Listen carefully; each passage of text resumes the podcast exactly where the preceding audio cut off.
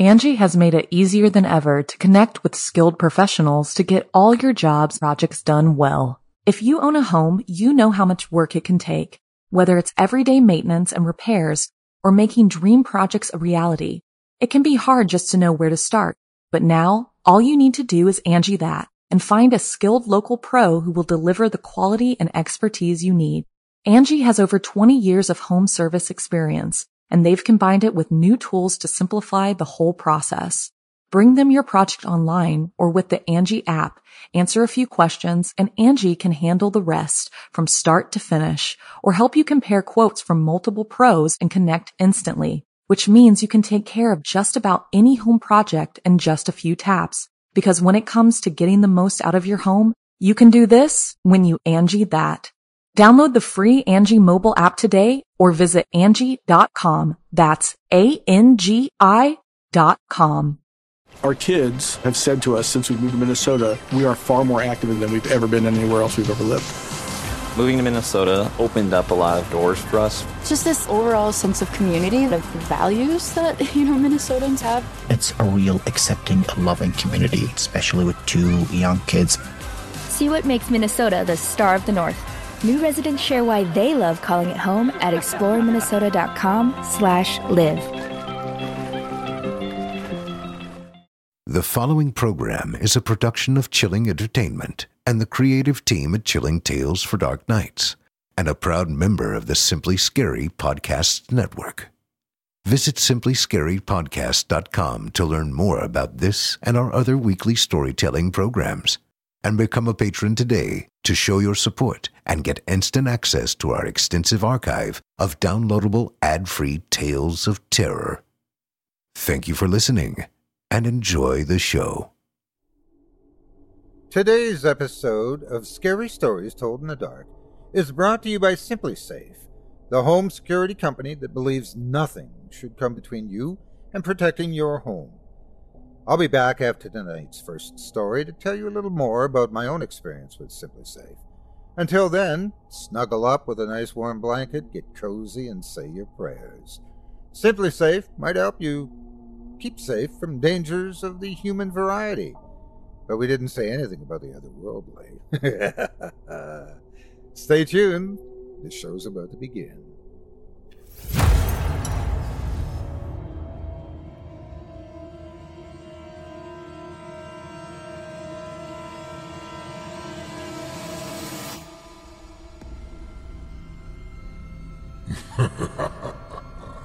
Good evening. I'm storyteller Otis Jiry, and I ain't your grandfather. From where I'm from, we don't do bedtime stories. And if that's what you were expecting, you're in the wrong place. If it's terrifying tales you're after, well I've got just the thing. Get comfortable. Settle in.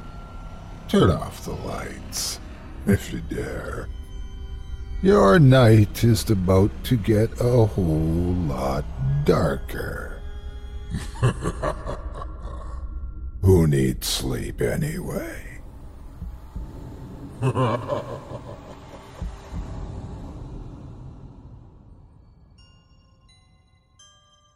Good evening. You're listening to Scary Stories Told in the Dark. Welcome to Season 3, Episode 12. I'm your host, Otis Jiry. In tonight's episode, I'll be performing four stories for you about losing one's religion, occult occupations, paranormal parishioners, and learning lessons the hard way. You're listening to the standard edition of tonight's program. If you'd like to show your support and enjoy an extended version of this and other episodes with twice the terror, visit simplyscarypodcast.com and click Patrons in the upper menu to sign up today. Thank you for your support. Now it's time to get started, so lock your doors, turn your lights down low, and settle in. The show is about to begin.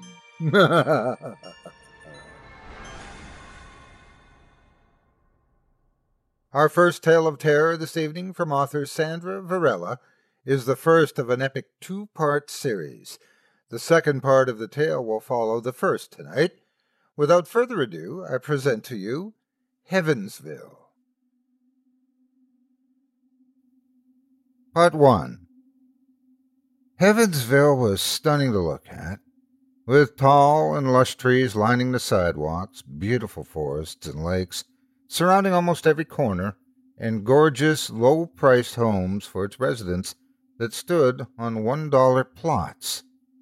The folks of Heavensville were polite and kind, albeit a bit quirky at times. We really couldn't have made a better decision. My wife and I were incredibly happy to finally be homeowners in this place. Coincidentally, all the residents of Heavensville seemed equally happy and perpetually smiley. And how could they not be? They lived in a place straight out of a catalog. At first, we did find it a bit unnerving, how perfect it all seemed. But we slowly grew to fit right into the mold of things with incredibly cheap and delicious restaurants all over town, breathtaking nature right outside our front door, free movies at the park at least three times a week, a local clinic with all the amenities, free yoga and meditation classes, and two dozen other perks. There was really nothing we could find wrong with Heavensville. Well, except for one thing.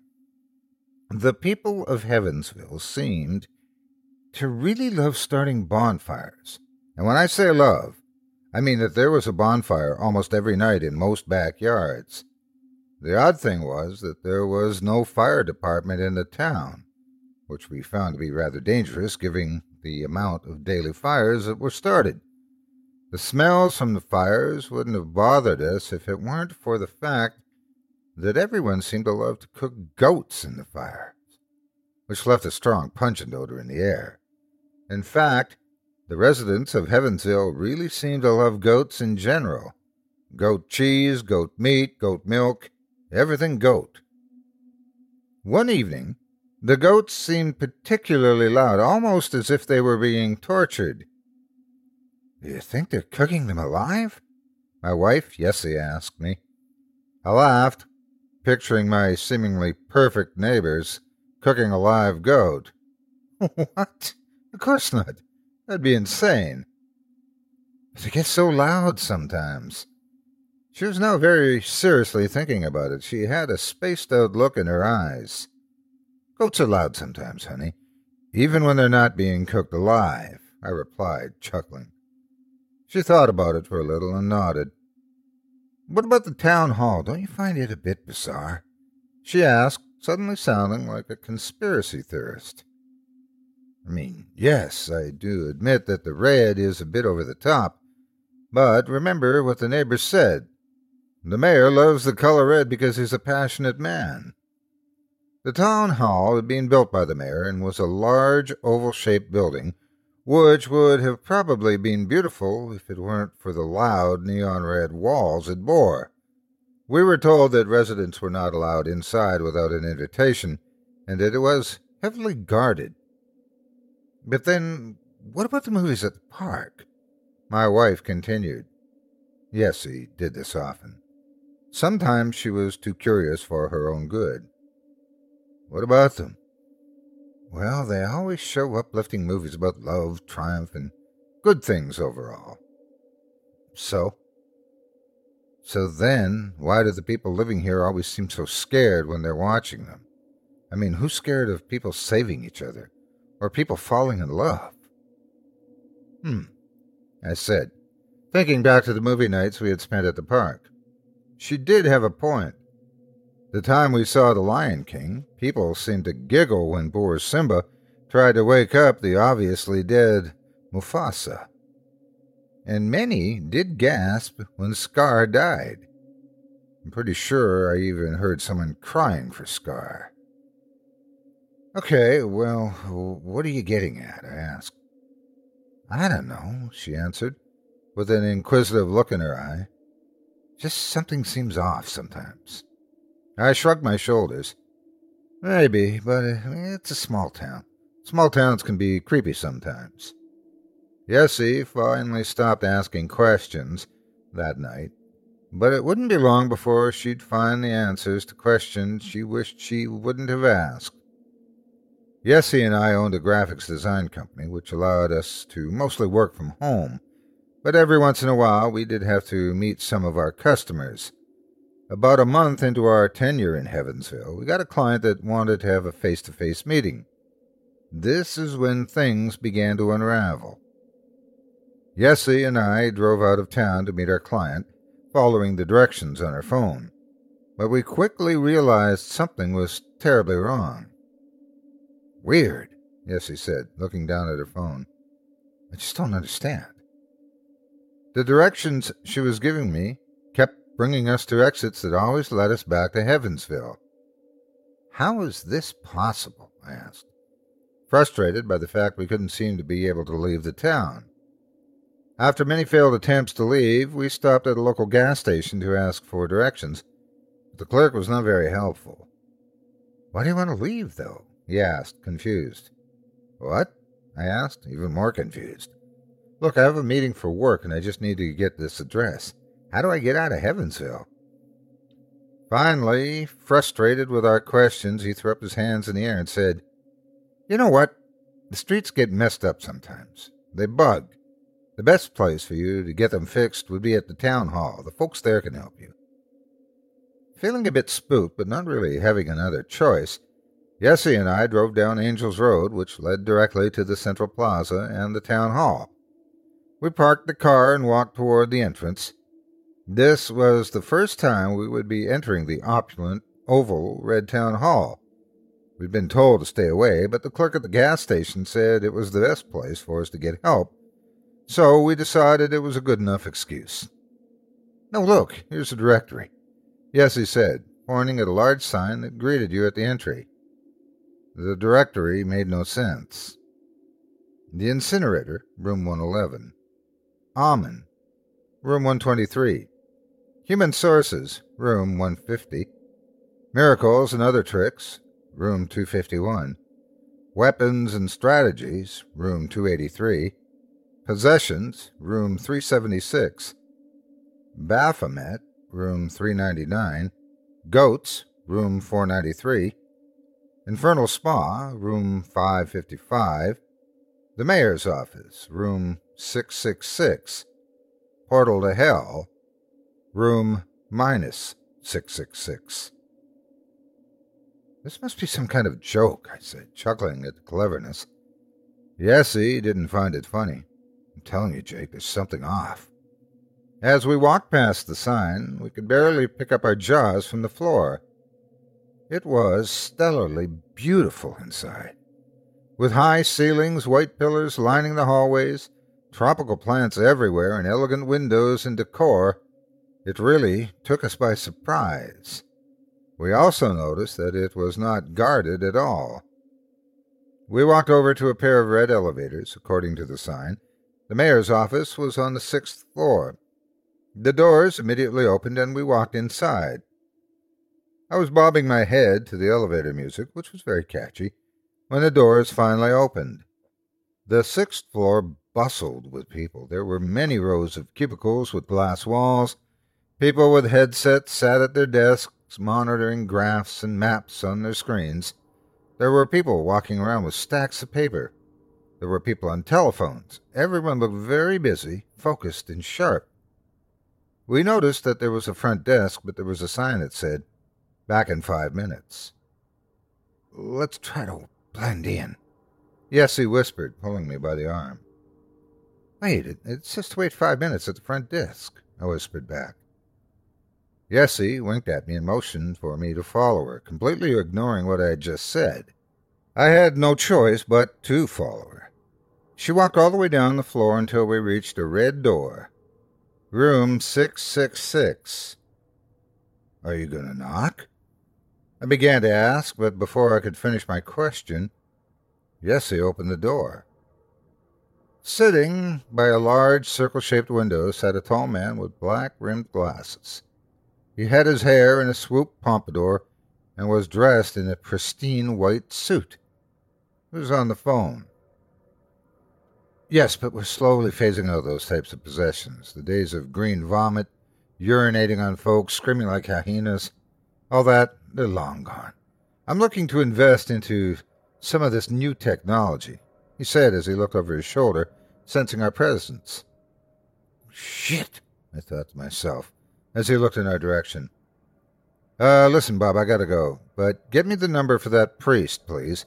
We're gonna need to get those idiots out of there as soon as possible. We don't want another mess like the girl in Germany. Yeah, yeah, okay, thanks, he said, hanging up the phone.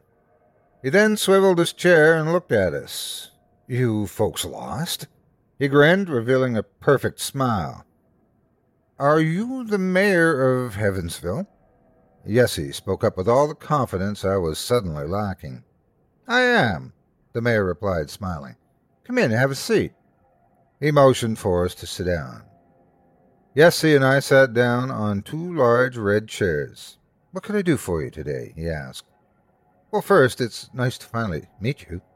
Yessie replied, putting her hands down on his desk.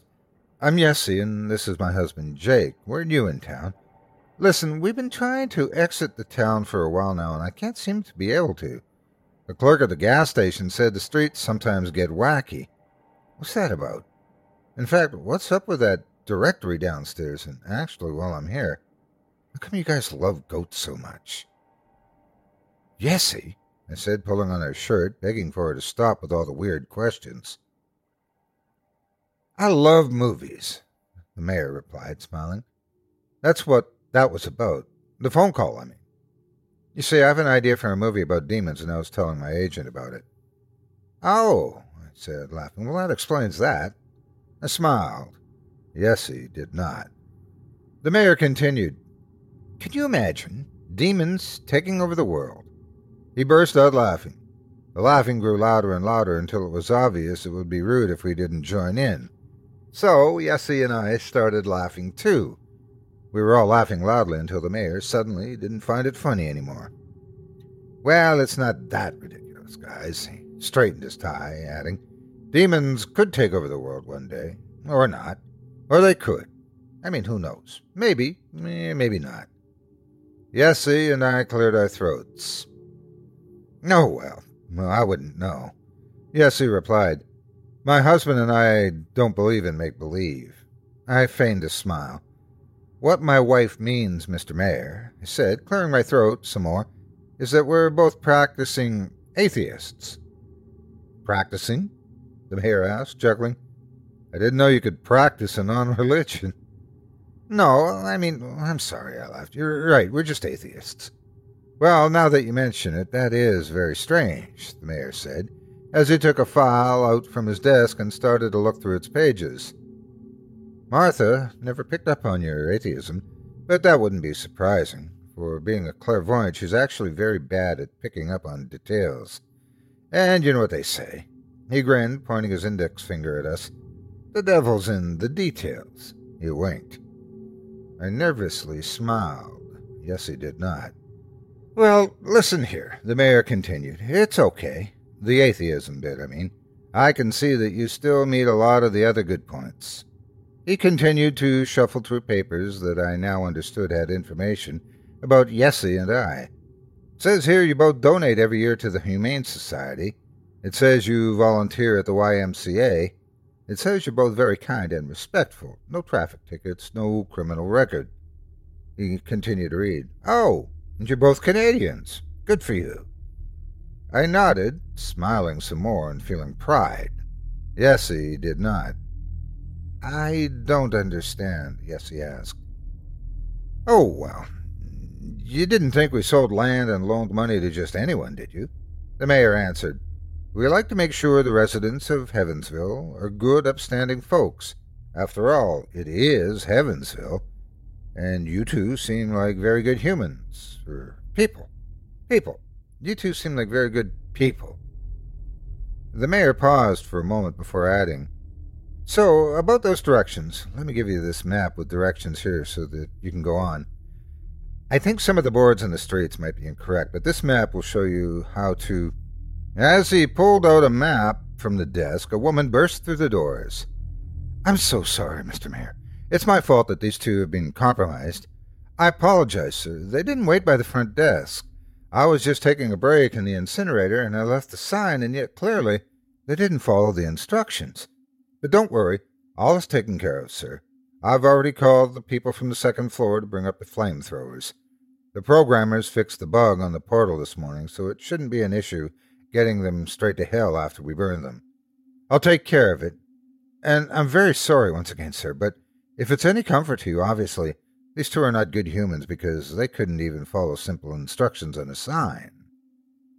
The flamethrowers? Yessie asked. Hell? I responded, no longer finding these quirks funny.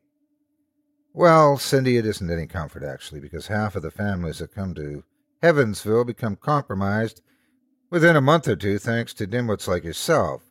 These two weren't compromised before, but now, after your little speech there, they are. So good job. Having to deal with your incompetence is beyond exhausting sometimes. You can go ahead and leave now, and cancel the flamethrowers. Also, can you tell them the streets are bugging again? It seems we've been disconnected from Earth again. Can you at least do that, or is that also too hard for you, Cindy? Cindy started crying and ran out of the room. Yessie and I turned back to face the mayor, who was now mumbling, Every damn time. He finally looked up at us again, nervously smiling. Look, I can explain. He hesitated, clearly not knowing where to begin. I'm just going to tell you straight, like it is, he finally said, taking a deep breath. Heavensville is a special place. On Earth, I mean. It's the headquarters for the most powerful company in the universe, Hell Inc. Ever heard of it? We're pretty popular. Yessie didn't answer. I shook my head. We own a lot of things, for example, cats, kittens, too. We own 'em all. They work for us, he proudly said before his voice went down to a somber tone.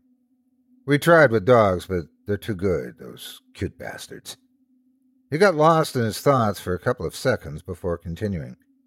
So, as I was saying, I work with fallen angels. Cindy, the receptionist you just met, she's a fallen angel. Your neighbors, fallen angels. The folks out there working, they're all fallen angels. And part of what we do here at this headquarters is recruit humans so that we can learn from them. Why do you have to learn from humans? Yessie asked, genuinely intrigued. I don't know if you've ever seen the movie The Exorcist. Well, we used to be pretty bad at possessions, you know, twisting the human body in unnatural ways, vomiting everywhere, speaking in languages no one ever understood. Complete waste of time, really.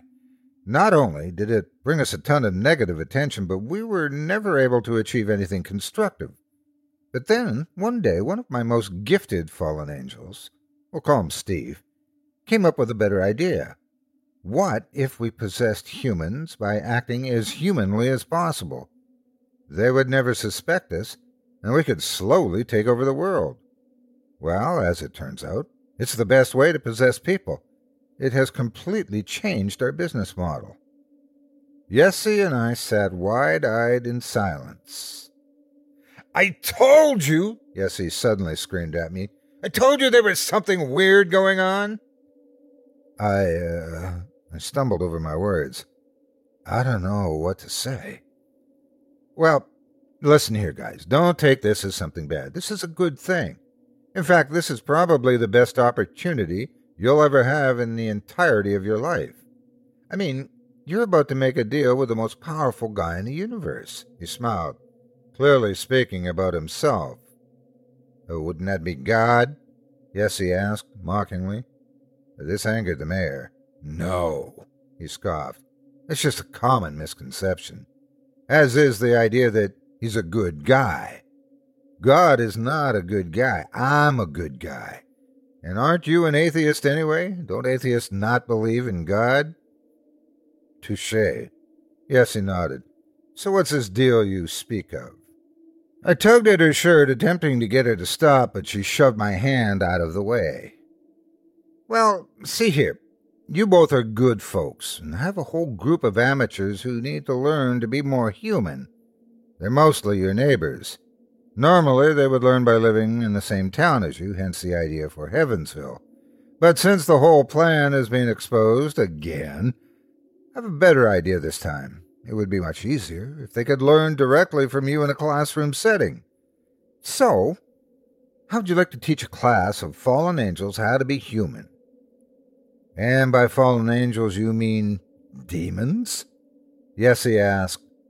We prefer the term fallen angels. The mayor quickly corrected her. For how long? Yessie asked. At this point, my mouth was hanging open in disbelief that Yessie was actually considering this. One year, the mayor replied. What's in it for us?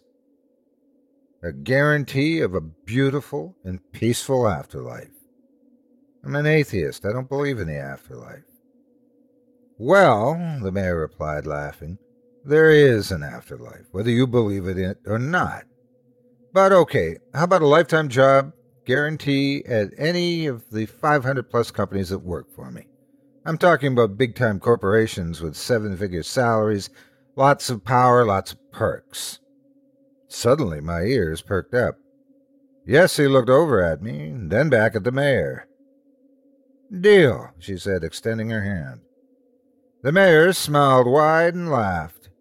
She shook her hand before adding, And that's how you make a pact with the devil. Part 2 I'm almost certain I've killed someone. But let me back up a second. After my wife sat me down and convinced me there was no other way but to accept the deal the mayor offered, I agreed that it was the safest thing for us to do.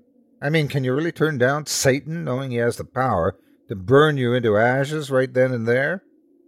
We each got one class of 55 students. Obviously, Humanology 101 was a very popular course to take in Heavensville.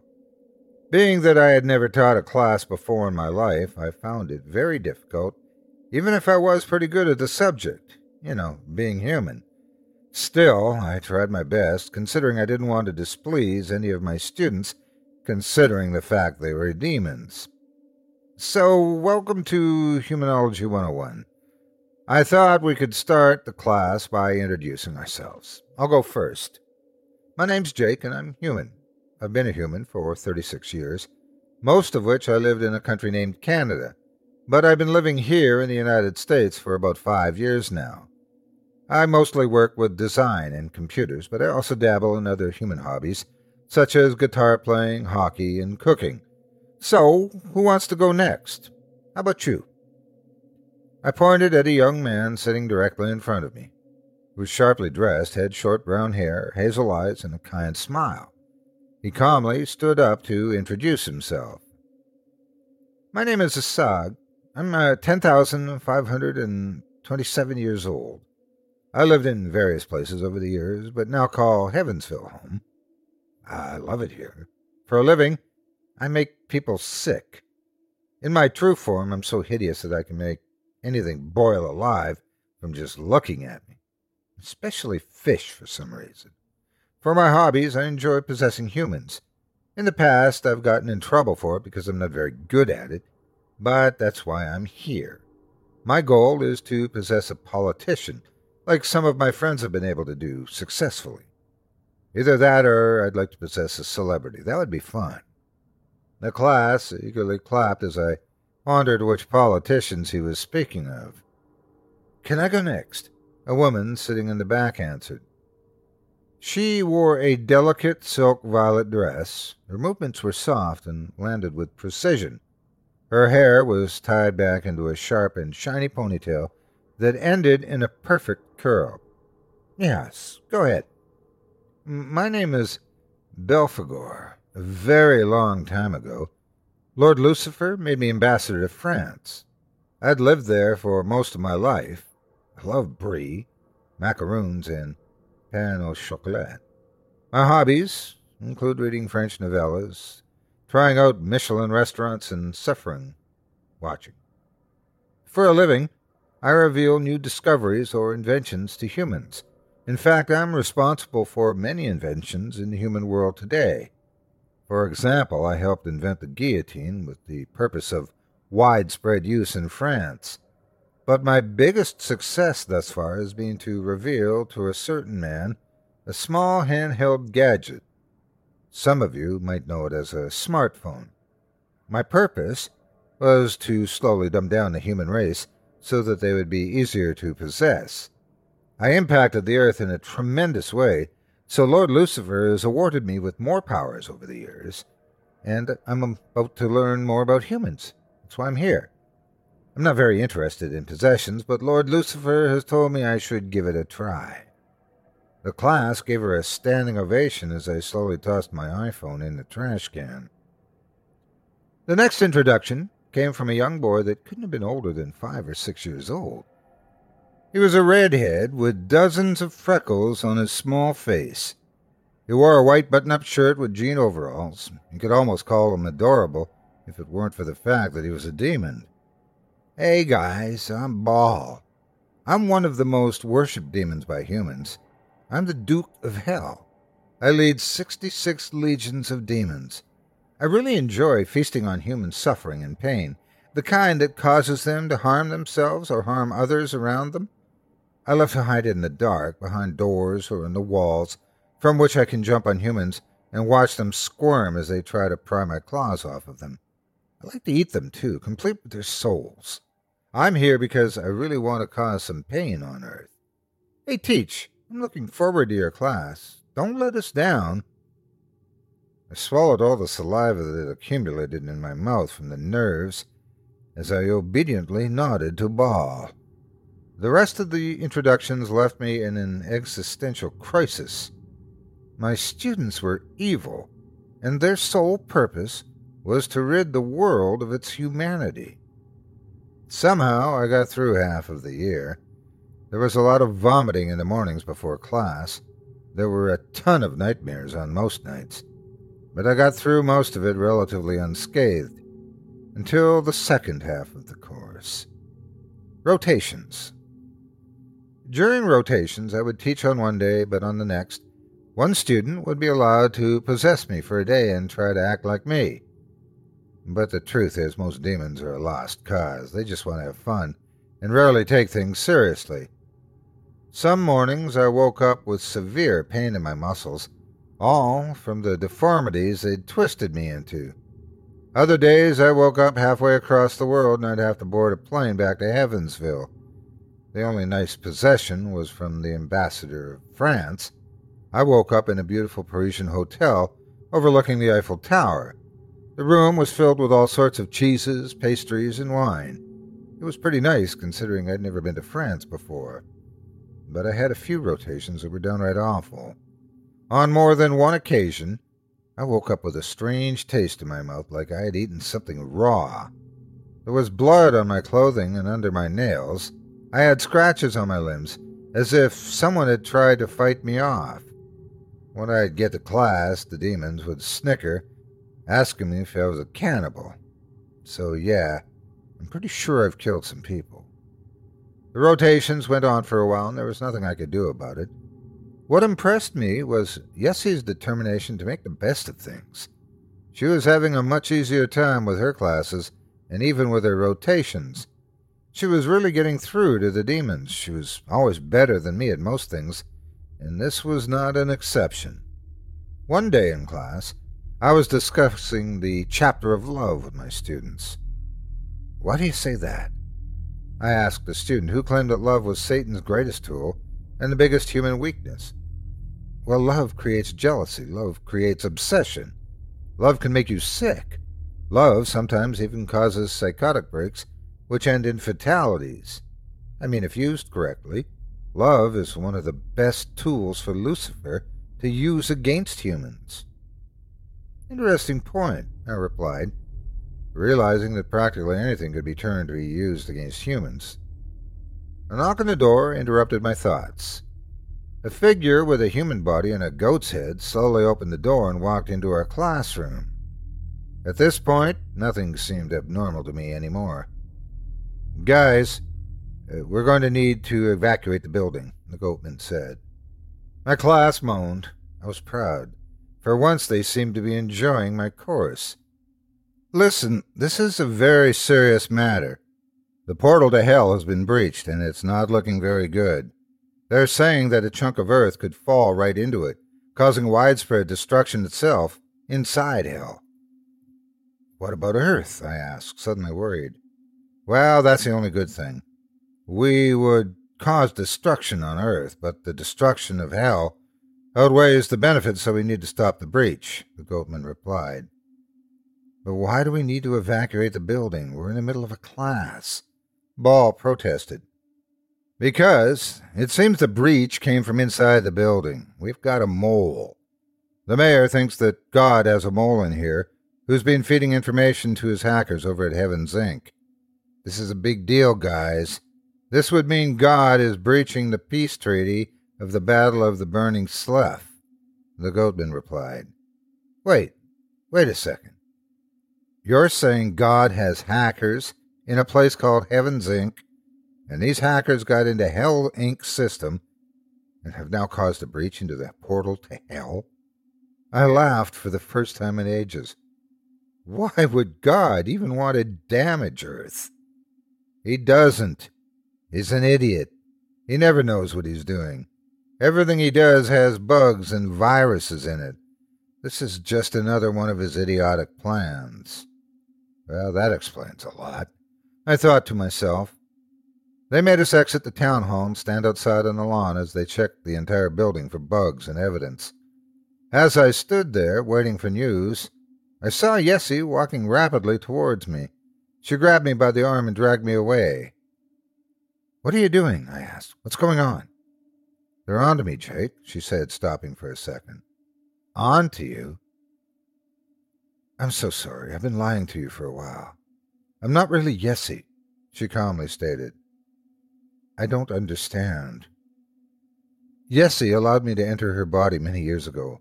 My real name is Ariel, and I'm an angel.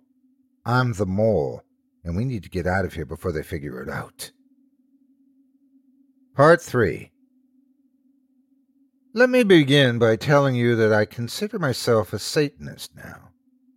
But once again, let me back up to give you some details before you judge me.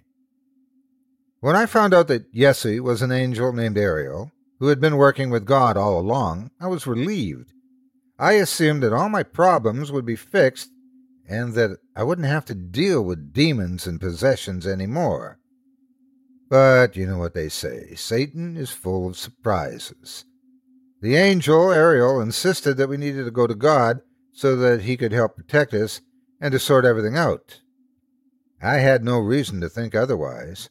Ariel drove us a couple hours away from Heavensville to a Dunkin' Donuts. I didn't know you liked donuts. You always seem to hate sweets, I said, surprised she'd taken this place for a snack. No, she replied, getting out of the car. There's a portal to heaven here. Of course, I thought to myself. Makes sense. We walked inside, all the employees seemed to know her, as she made her way to the back of the Dunkin' Donuts, grabbing a Boston cream donut on the way. Do all these humans have angels living inside them? I asked. Ariel nodded. Do the humans know? Ariel shook her head. Only a few of them know, she said, taking note of my train of thought. But yes, he knew, and you never actually met her. It's always been me. This made me feel in an immense sadness. My marriage had meant nothing. Are these considered possessions? I asked. Well, Ariel tilted her head and squinted her right eye. I guess you could call it that, but that word is mostly reserved for the demons. Well, that's a bit hypocritical, I thought to myself as I looked back at my arranged marriage to an angel. Finally, Ariel stopped in front of the storage room door. She turned back and looked me straight in the eye before opening the door.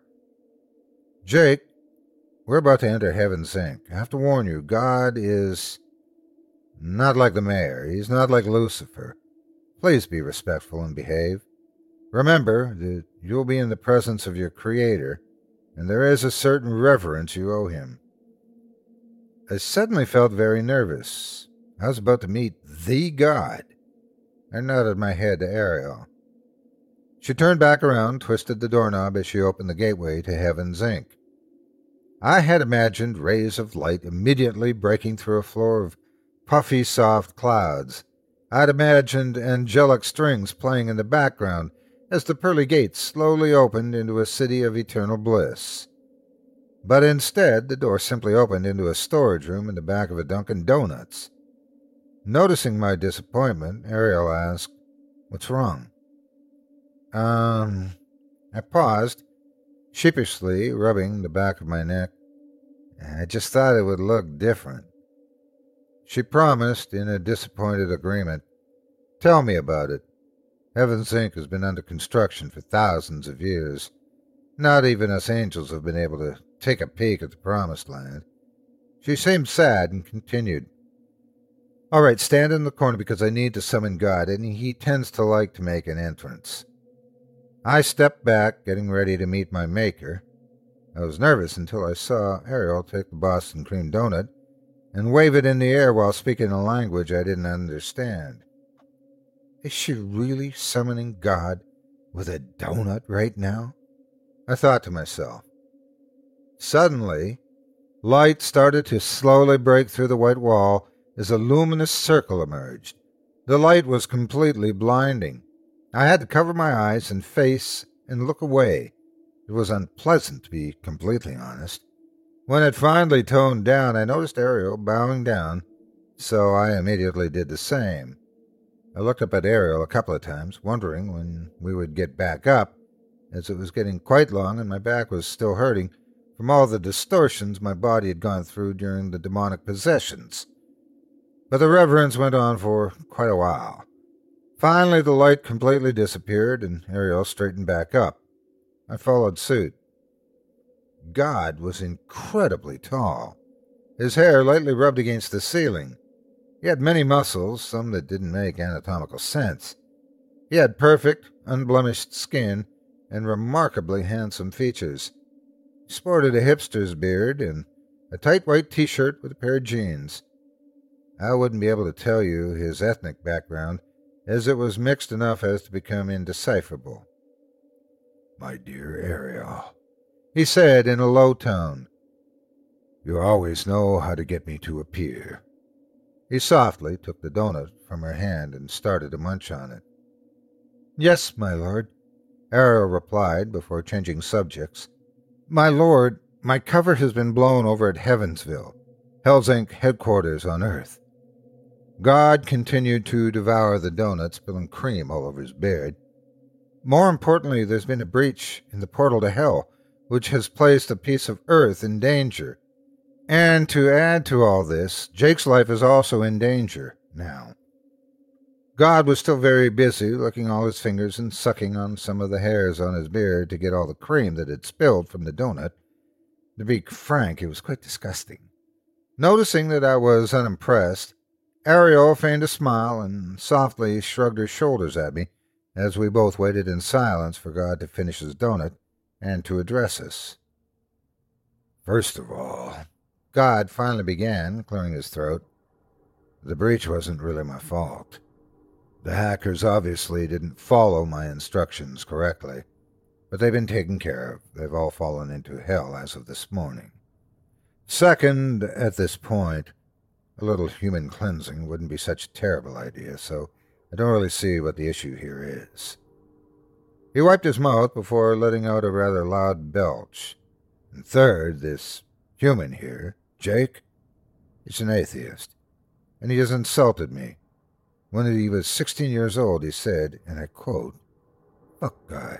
If he's so good, why didn't he stop the prequel Star Wars movies from happening? Fuck him. He's a dick.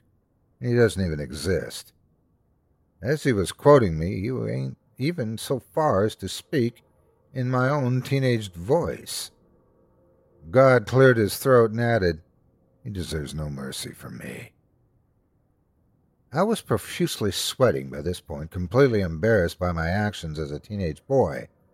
I noticed that Ariel looked over at me with pity. But, sir, with all due respect, we're all angels, and we protect your creations. You are his father. He is your son. You have a duty to protect him, she insisted, begging God for help. God simply laughed at her. I can't protect someone who doesn't believe in me. You mean someone who doesn't worship you? Ariel blurted out, changing the tone of her voice. You know what? That's it. I'm tired of all this. You should be ashamed of yourself, sir. A thunderous sound suddenly came out of the mouth of God, as if he opened it in anger. He stomped his foot, and the ground began to shake. I fell to the ground, hitting my pinky finger on one of the shelves. I heard it crack as the small bone inside of it broke. I yelped out in pain and tremendous fear. God resembled a monster at this point. After a couple of minutes, the ground slowly calmed down and God stopped screaming out thunder. How dare you speak to me like this? He asked, his voice human again. How dare you tell me that I'm shameful? How dare you do all of these things? I will have you sent directly to Hell Inc., you blasphemous angel. Ariel's face changed. She helped pick me up and softly touched my finger with her hand, removing all the pain. You know what? Ariel asked God. You can do whatever you want. I'm done with you. I'm tired of you messing up everything you touch.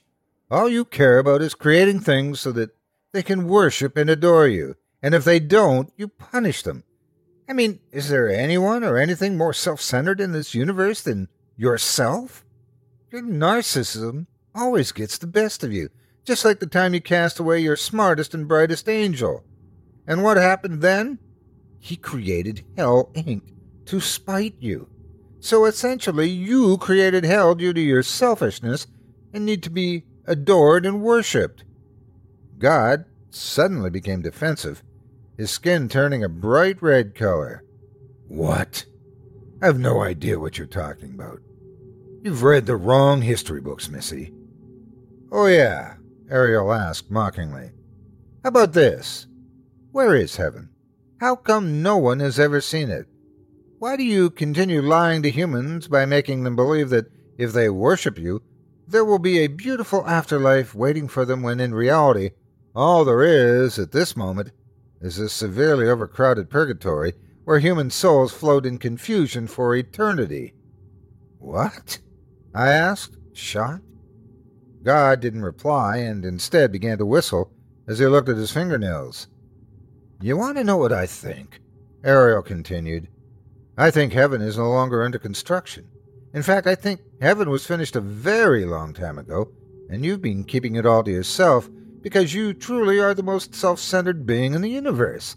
And this is why we keep having to meet you in storage closets, in bathroom stalls, and abandoned hospitals.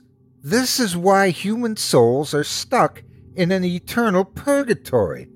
And I'm not the only one who thinks this, by the way. There are plenty of other angels to back up my feelings.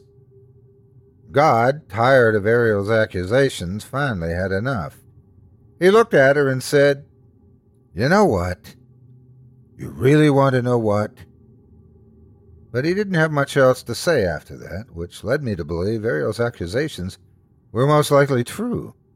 He continued, I'm the Almighty God. You are a blasphemous angel who doesn't know what worshiping God means. And, and you're a stupid, idiotic, dumb cunt. Before God could finish his sentence, he snapped his fingers. I screamed in protest as Ariel and I tumbled together through the dark abyss, hoping God wasn't sending us into purgatory.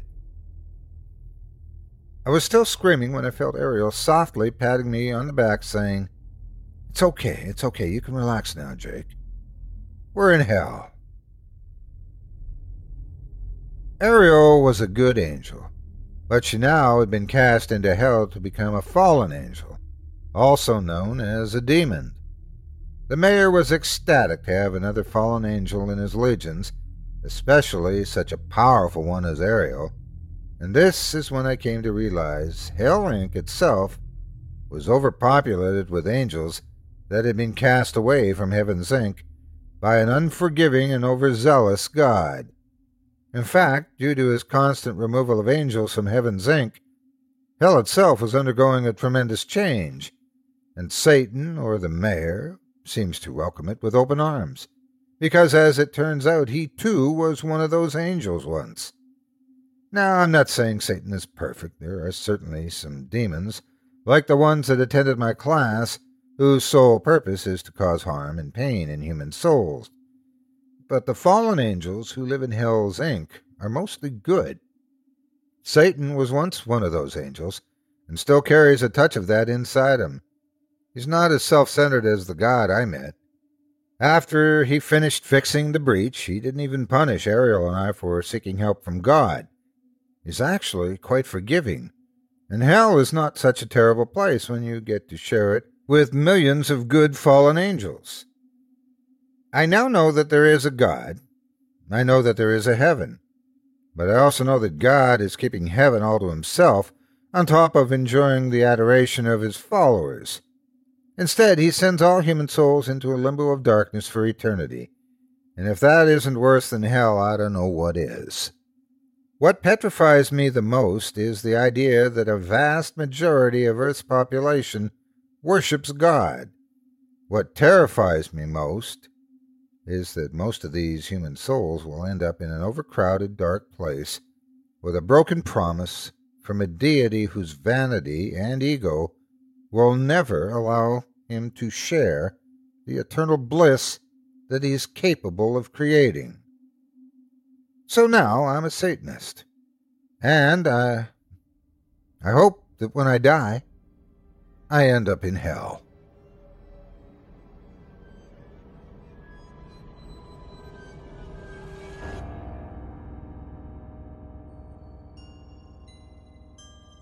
Angi has made it easier than ever to connect with skilled professionals to get all your jobs projects done well. If you own a home, you know how much work it can take, whether it's everyday maintenance and repairs or making dream projects a reality.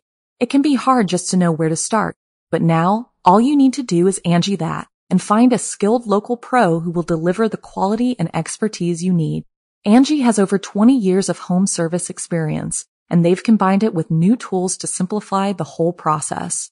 Bring them your project online or with the Angi app, answer a few questions, and Angi can handle the rest from start to finish or help you compare quotes from multiple pros and connect instantly, which means you can take care of just about any home project in just a few taps. Because when it comes to getting the most out of your home, you can do this when you Angi that. Download the free Angi mobile app today or visit Angi.com. That's A-N-G-I dot com. An official message from Medicare. A new law is helping me save more money on prescription drug costs. Maybe you can save too. With Medicare's Extra Help program, my premium is zero and my out of pocket costs are low. Who should apply? Single people making less than $23,000 a year or married couples who make less than $31,000 a year. Even if you don't think you qualify, it pays to find out. Go to ssa.gov slash extra help. Paid for by the U.S. Department of Health and Human Services. I hope you enjoyed Heavensville by Sandra Varela. Up next, we continue where that tale left off with the second installment in the series. But first, I'd like to talk to you about a subject that is very important to me. To help illustrate things, let me tell you a terrifying true story, if I may. Uh, when I was still living in Baton Rouge, Louisiana, where I lived for 22 years, uh, the area I lived in was, well, let's just say it wasn't the uh, safest area. And uh, when you watch the news each night, um, well, the first 10 minutes was all about uh, the nightly murders and shootings and such, of which uh, there were far too many. And there were also a lot of break ins and things, which was a little bit stressful, to say the least. So, getting something like SimpliSafe as a system, it was a no brainer. It's what you really need to get. So, when something like that happens to you and you experience a whole gamut of emotions, it can leave you feeling vulnerable and paranoid. There are dozens of words to describe fear alarm, the willies, the heebie jeebies, panic, countless names for the same awful sense of dread we're sometimes overcome with. And as a fan of my show, you're all too familiar with these feelings.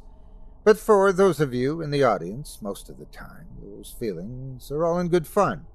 And those scratching sounds you hear outside your bedroom window are nothing but the wind. But every now and again, it might just be something else.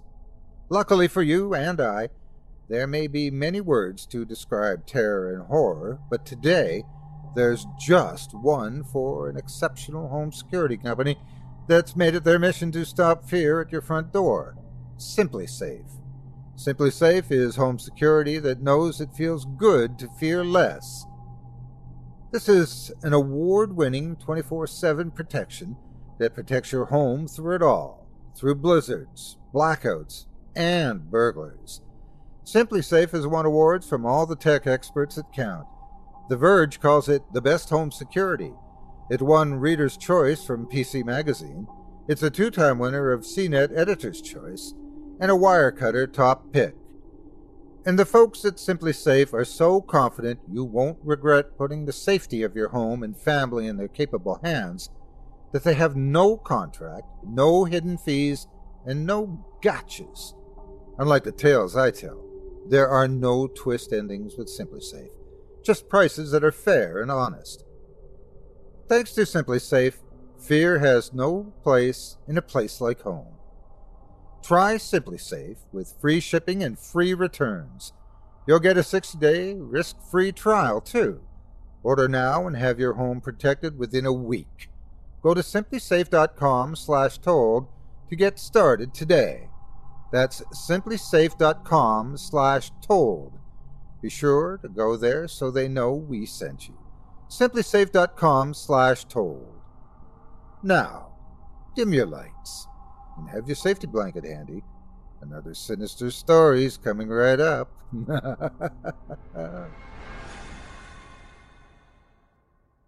Our second story today comes to us again from Sandra Varela and picks up roughly where the first installment, which you just heard, left off.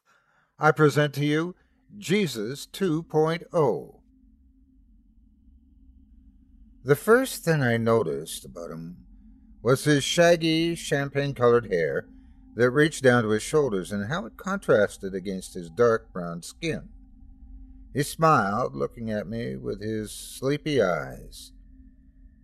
I'm Chus Dominguez, he said, extending his soft hand towards me. According to his file, the kid had lived a life filled to the brim with the worst of luck. Still, his sleepy eyes were cheerful and tender as he introduced himself. I already liked him. I'm Mio, I replied enthusiastically, your new foster dad. I smiled wide, hoping to look welcoming.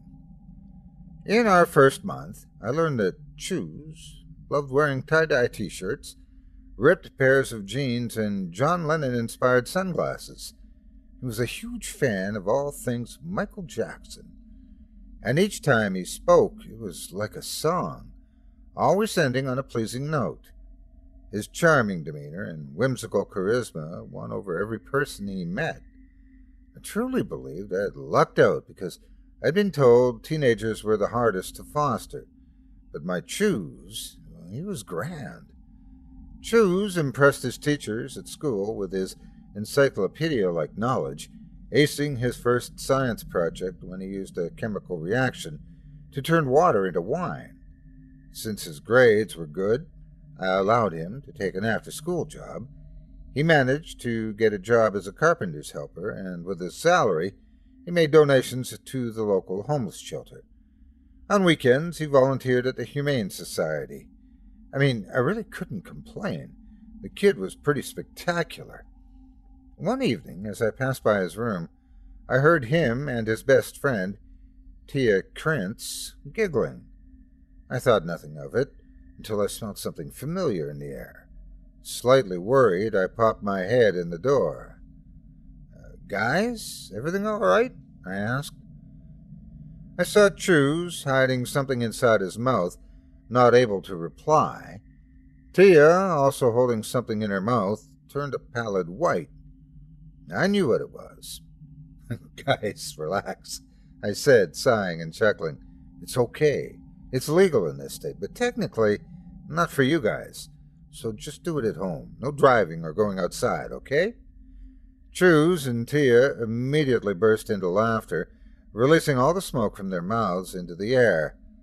I laughed all the way to my room, where I reminisced about the days I used to get high with my friends back in high school myself. Oh, what a wonderful time the 60s had been. I was dozing off to sleep when I heard them again, this time in the kitchen. I assumed it was a classic case of the munchies, so I walked down the stairs to show them where all the goods were. As I walked towards the kitchen, I inadvertently overheard the conversation. But have you actually spoken to him lately? Tia asked Chus. Chus gloomily replied, It's been at least a century since I last spoke to him. But I think he knows where I am, or if he doesn't yet, he'll figure it out soon enough. I'm assuming they were reenacting a scene from a movie. Tia continued, Well, if our plan goes through, you'll only have to speak to him once more, and then you can live happily ever after for eternity. Imagine that. I just feel bad, Chus replied, about using Mio. This is the first time in my entire long life that I'll be using a human for my own selfish need. Use me? For what? I thought to myself, quietly standing behind the wall of the kitchen. Oh, stop it, Tia replied, annoyed. You're literally the most selfless soul in this universe. It's okay to take care of your own needs once in a lifetime. Feeling disappointed and slightly frightened, I silently walked back to my room. I tried not to think about the conversation I'd overheard between Tia and Chus, but soon enough things started to crumble down for me. First, my car was vandalized. Then, my identity was stolen. But things got worse. By the end of the month, I'd lost my job and had an awful case of pneumonia. At this point, I was starting to get worried as I had to take care of Chus needs, not just mine. I searched and searched for a new job online, but received no replies. Worse, I could barely breathe as my pneumonia grew scarier and scarier, in spite of all the medications and medical visits. It's all my fault. Chus sheepishly said to me one evening.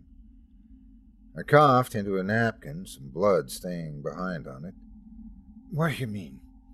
Of course it's not. No, uh, it is. It's my fault. I know who's doing all of this. It's my father. He's doing it to punish me, he replied, tightening his shoulders. Okay, I said, puzzled. Christmas is right around the corner, and on Christmas we tell the truth, he began. I picked you, Mio. I chose you because I knew what a good guy you've been your whole life. Attempting to foster a child is a clear example of your altruism. You're selfless, and I love that about you. I continued to listen. You don't deserve all the misery that's befallen unto you. This is happening to you because he knows I'm here with you, and I've tried to stop it. I've tried to help you, but he's stronger than I am. And I'm sorry, but I needed your help. You see, my father, he's a very controlling man. Chus said, looking down at his hands. I was completely lost, thinking the pneumonia was blocking me from making sense of everything he was telling me. Chus continued, I don't think you'll believe me until you see it for yourself. I'm going to need you to come with me. Would you come with me, Mio? I noticed his eyes glistening as they filled with tears. Where? I asked. To see my father, the one who created me. He replied. Chus drove us out an hour away to a secluded beach, where he walked me to the edge of the water. I assumed that he had set up a meeting at the beach with his father behind my back. At the point, uh, the pneumonia was so severe that all I could say was yes to everything. Chus, uh, uh, do you think uh, on the way back we could stop at the pharmacy for. Before I could finish my sentence, I noticed a man approaching us. This wasn't just any man, he was a giant. He was a brawny man, strong and powerful, with muscles protruding from his body like mountains on a valley. He wore a pair of unreasonably tight black swim trunks that highlighted everything. His massive legs looked like they could crush any living creature with a single misstep. His thick skin was evenly bronzed and looked recently oiled. His hair, slightly wet from the ocean, shined and moved in the wind, like in a Pantene commercial. Hello, father. I heard Chus say. I couldn't believe that Chus, the shaggy haired, scrawny kid, had come from this colossal giant whose shadow in the sand was three times the size of me. Hello, he answered in a husky voice. It's been a while, and I see you've brought a friend. Feeling completely inadequate, I managed a wimpy uh, hi before bending over as I coughed up a storm. His father barely acknowledged me. So, you're going to pretend you don't know Mio? After everything you put him through? Chus asked him. His father broke out into a loud and intimidating laughter, revealing perfect teeth. So you've gone looking for a new father. You don't remember the last time you had a human father. He laughed some more. I was a bit confused by his choice of words. How long have you been his father? His father suddenly asked me. About six months, I said, trying to hold some more coughs I could feel building up inside me. Oh, six months. Wow. Because I've been doing this for thousands of years, and he's still a giant puzzle to me. His father replied, dismissing me with his hands. Okay, I answered, feigning laughter. Let's not get sarcastic now. I've been with him for a little over six months, and it's been going great. Now, I don't know how he ended up in foster care, and I'm not here to judge you, but. Judge me? His father suddenly asked, sounding scorned. Of course you're not here to judge me. I'm the one who does all the judging. Wow. Okay, I replied, getting annoyed. Listen, I think you need to drop it down a notch with your condescending attitude, sir. Once again, I don't know what issues you have. What issues I have? His father asked me sarcastically. You don't know the half of it. And I mean that literally. This son of mine created half a book worth of lies in my name. I, I don't follow. I replied. I looked over at Chus, who was now rapidly blinking and forming beads of sweat over his forehead. There's a book about me. It's the highest selling book worldwide. You should read it sometime, but only the first part. His father added sarcastically. Noticing I still had no idea what he was talking about, he sucked his teeth and said, You people are truly clueless. You don't get it. I made men and women, the skies, the oceans, the animals, the stars in this universe, and I even made your mom. I made everything. And all I ever asked for in return was for you, Smarty Pant Creations, to use your God given brains to worship and adore your Creator. He paused, closing in on me. I am your father. I am everyone's father, because I am God. Okay, this guy is completely nuts. I thought to myself, laughing out loud, causing me to have another coughing fit. His father stared at me as I struggled to regain my composure, but before I could, he tapped me on the shoulder and said, Watch this. He placed his hands over my chest and shoved me down to the ground. Hey, hey, I said, slowly getting back up. There's no need to get violent. Violence only. I stopped in the middle of my sentence, noticing the immediate change that had occurred inside me. The pain in my chest was gone. The scratchy feeling inside my throat, gone. The chills, gone. The pounding headache, gone. The pneumonia had disappeared. How did you. What did you. How is that? I asked, pointing at him and then back at me and then back at him again.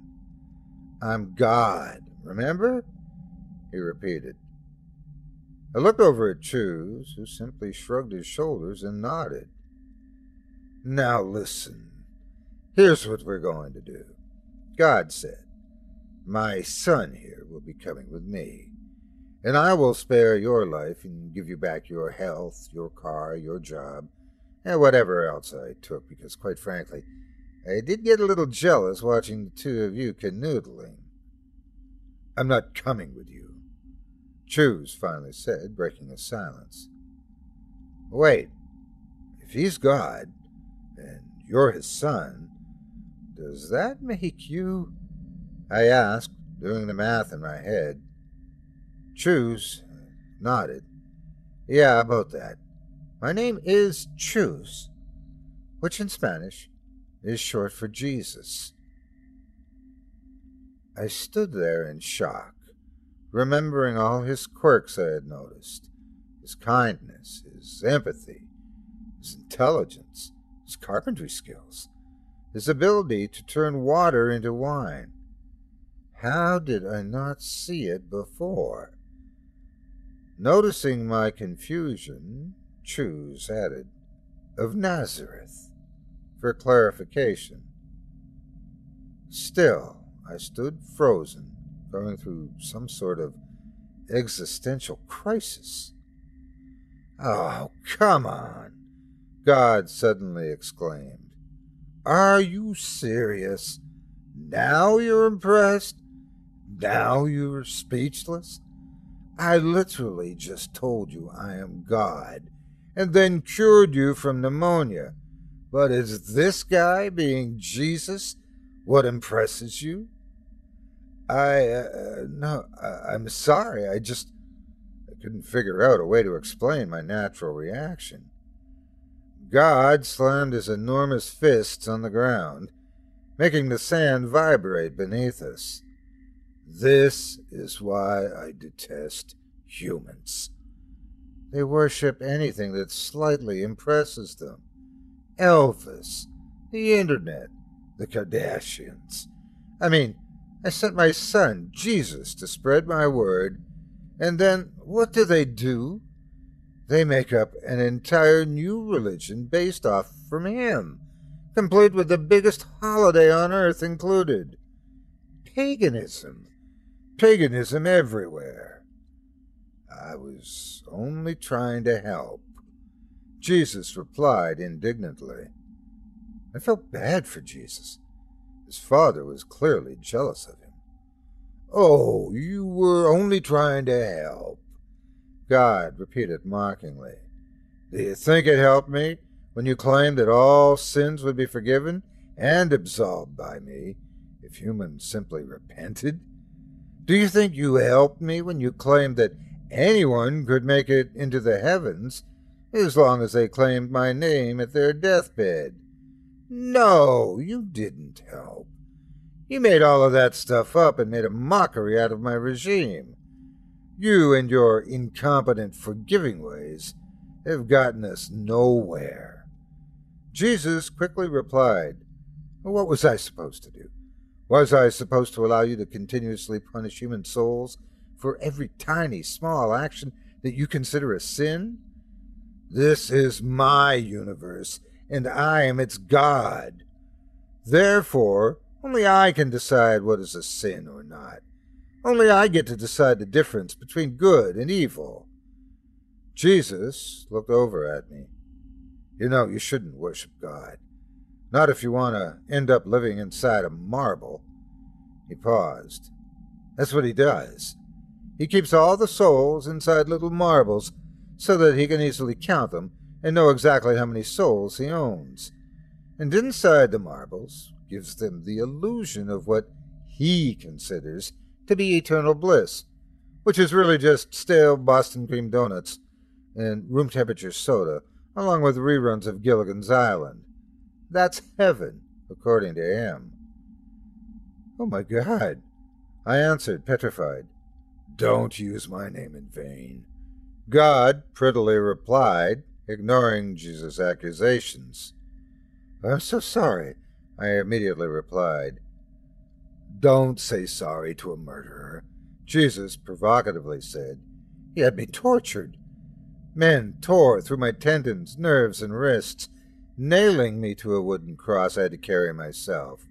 Do you know what it feels like to carry on your back for miles the device that will be ultimately used to murder you? The physical agony I endured was unforgivable.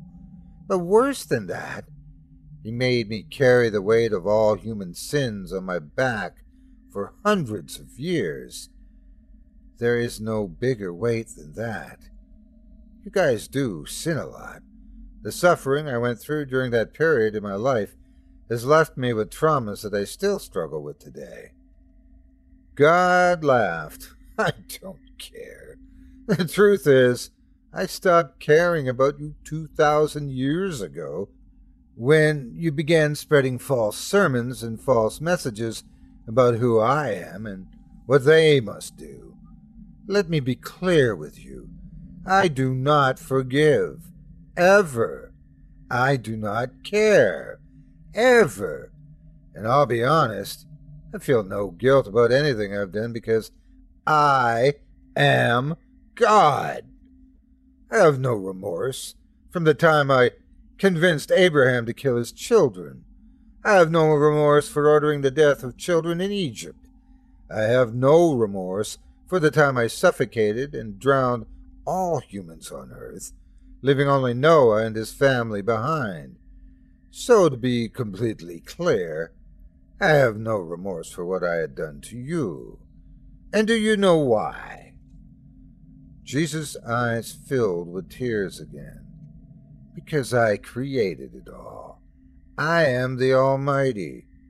There is nothing greater than me. And whether you like it or not, I'm still your father. God replied, his eyes bigger than ever. Oh my God. I said, scared shitless. You've used my name in vain again, Mio. God said, turning to me. Uh, I'm so sorry, God, I really am. It's a habit of mine. I quickly replied, realizing what type of God I was facing. Oh, for God's sake! Jesus suddenly screamed. Do you really care to insult this God? The reason he's collecting souls is because there are other gods in other universes, and they have this ridiculous competition going about who can collect the most souls in 1.3 billion years. There is no eternal bliss. It'll all be over in 1.3 billion years. Earth, humans, this universe, it'll all disappear, and then he'll move on to something else. He always does. Oh my God, I said again, idiotically, not realizing I had used his name in vain again. That's it. You quit using my name in vain for stupid human expressions. God suddenly screamed at me. Yes, I'm so sorry, I exclaimed, falling down to my knees, begging for mercy. God seemed to be pleased, seeing me on my knees. No, get up! Jesus suddenly ran over to me, picking me up from the ground. I will not allow this any longer. God, I denounce you as my father. That's why I came here in the first place. I came to tell you you are no longer my father. Mio here he is my real father. I no longer love you. I no longer adore you. I no longer worship you. I love Mio, a true good soul, and I'm here to say goodbye. I had heard about God's fury before, but had never seen its true powers. Jesus' words to his Father clearly broke something inside him. The last thing I remember was God exploding into a burning bright light. After that, the world around me disappeared as darkness set in. I felt an avalanche of fear installed inside me, as if I had downloaded it directly into my soul. I felt helpless, lonely, pain, heartbreak, tremendous suffering. I can't explain with words what it felt like, but I just wanted to disappear into the darkness and to never exist again. I cried out in agony only to be surrounded by my echoing screams. Finally, after what seemed like an eternity, I dozed off. When I woke up, a man sat by my bedside holding my hand. I didn't recognize him at first. He was slim with shaggy, champagne colored hair that reached down to his elbows. Remember me? Jesus of Nazareth. He broke into that infectious smile of his. I felt safe again. Where are we? I asked him, noticing all the red furniture and red walls in the room. Don't be scared, he said, pausing. We are in a place called Heavensville. But don't be fooled by its name. It's not heaven. It's actually the headquarters for Hell's Inc. on Earth. We are in the home of Lucifer. What?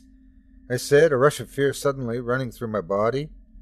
No, Jesus replied, noticing my reaction. You can relax. It was on purpose. Let me explain. I've been trying to get here for thousands of years, even before my first arrival to Earth. But you can't just enter hell. You have to be cast into it by God. Only He decides who comes here. So I had to figure out a way to get here. And my friend Tia helped me come up with the plan of making my father jealous enough so that he would finally cast me into hell. Tia, as in Tia Krinst, your best friend from school? I asked, remembering the young teenage girl with the heavy black eyeliner. Jesus nodded. Yes, Tia Krinst. You might know her better as her anagram name. She's the daughter of Lucifer. She's the Antichrist. I was feeling even worse by then. Look, you have to understand. God has only used me. I only realized it after getting back from Earth the first time, and Tia was there for me, and we fell in love. But as much as I tried to convince my father to accept our relationship, he opposed it because he's a jealous God, and he has always been jealous of his greatest creation, Lucifer.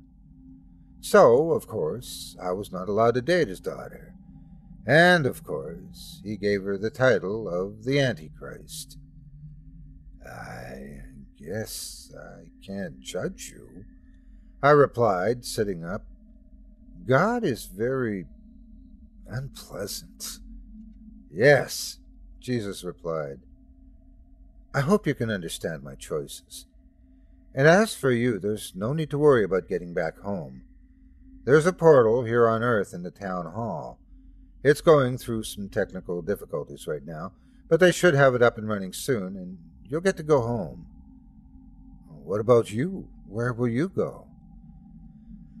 Oh, well, Lucifer has been kind enough to give me an office and a home here in Heavensville. And as it turns out, I have a lot of angel buddies of mine living here. God casts millions of angels to hell per year due to their insubordination. So we have a little heaven neighborhood within hell filled with fallen angels. And I, I don't know, I feel like I can change some things around here. Some of the demons seem incorrigible, but others seem open minded. Even Lucifer himself, he's not such a bad guy. I think there's a ton of room for improvement. And I think I'm just the guy for the job. wow, I replied. That's a complete change of dynamic. I laughed. Jesus of Nazareth, demon of Bethlehem. Jesus laughed hysterically. I love that. I think I'm going to use it. Someone knocked on the door, slowly cracking it open. The portal's ready, said a figure with a human body and a goat's head. Time for him to go home.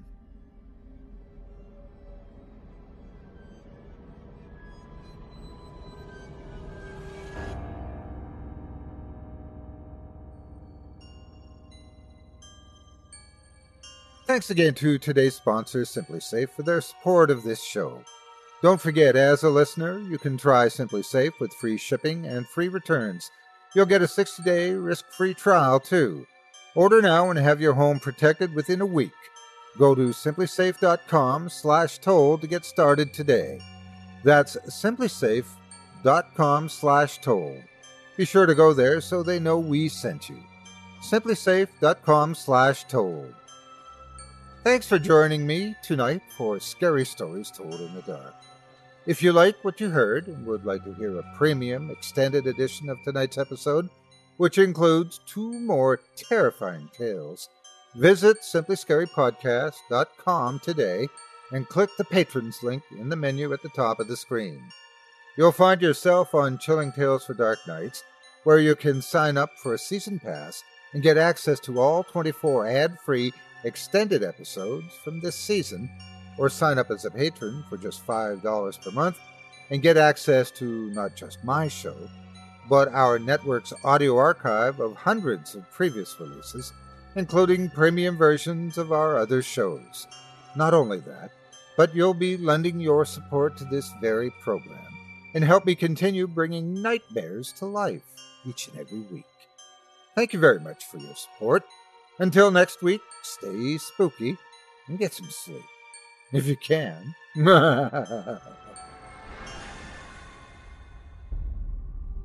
Thanks for listening. You've been listening to Scary Stories Told in the Dark, a production of Chilling Entertainment and the creative team at Chilling Tales for Dark Nights, and a proud member of the Simply Scary Podcasts Network. Visit simplyscarypodcast.com today to learn more about our network and our other amazing storytelling programs. Tonight's program was hosted and its featured stories performed by yours truly, Otis Jiry. Selected stories have been adapted with the kind permission of their respective authors. Original music provided by Luke Hodgkinson and Jesse Cornett. Sound design and final mixing and mastering provided by executive producer and director Craig Groshek. Program's artwork and logo by David Romero. If you're looking for some fresh tales on a daily basis while waiting for the next podcast, check out my YouTube channel, the Otis Jiry channel, and my extensive collection of narrated tales there. Simply search on YouTube by my name, and you'll find me. And don't forget to subscribe and press the bell notification icon to get my latest releases. Got a scary tale of your own that you'd like performed? I take submissions. Email it to me today at otis at simplyscarypodcast.com to have your terrifying tome considered for production in a future episode of this show. That's O T I S at simplyscarypodcast.com. If you've enjoyed what you heard on tonight's program and are joining us on your favorite podcast app, subscribe to us to be sure you never miss an episode and leave a five star review and a comment. Your feedback means a lot to me. You can also follow Chilling Tales for Dark Nights and yours truly on Facebook to connect anytime and get the latest updates on this and other programs and my channel.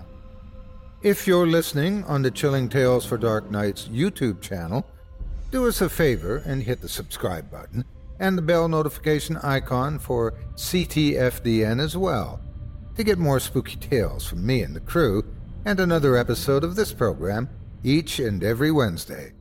And don't forget to hit that thumbs up button to tell us how we're doing and leave a kind word or a request. And don't forget to visit us at chillingtalesfordarknights.com and consider supporting the team by becoming a patron. In addition to helping us out, you'll get exclusive access to our audio archive and ad free downloads of all your favorite stories, including those you've heard on this program. As for me, I'll be back next Wednesday with more terrifying tales to keep you up all night. But that's all right. Who needs sleep anyway?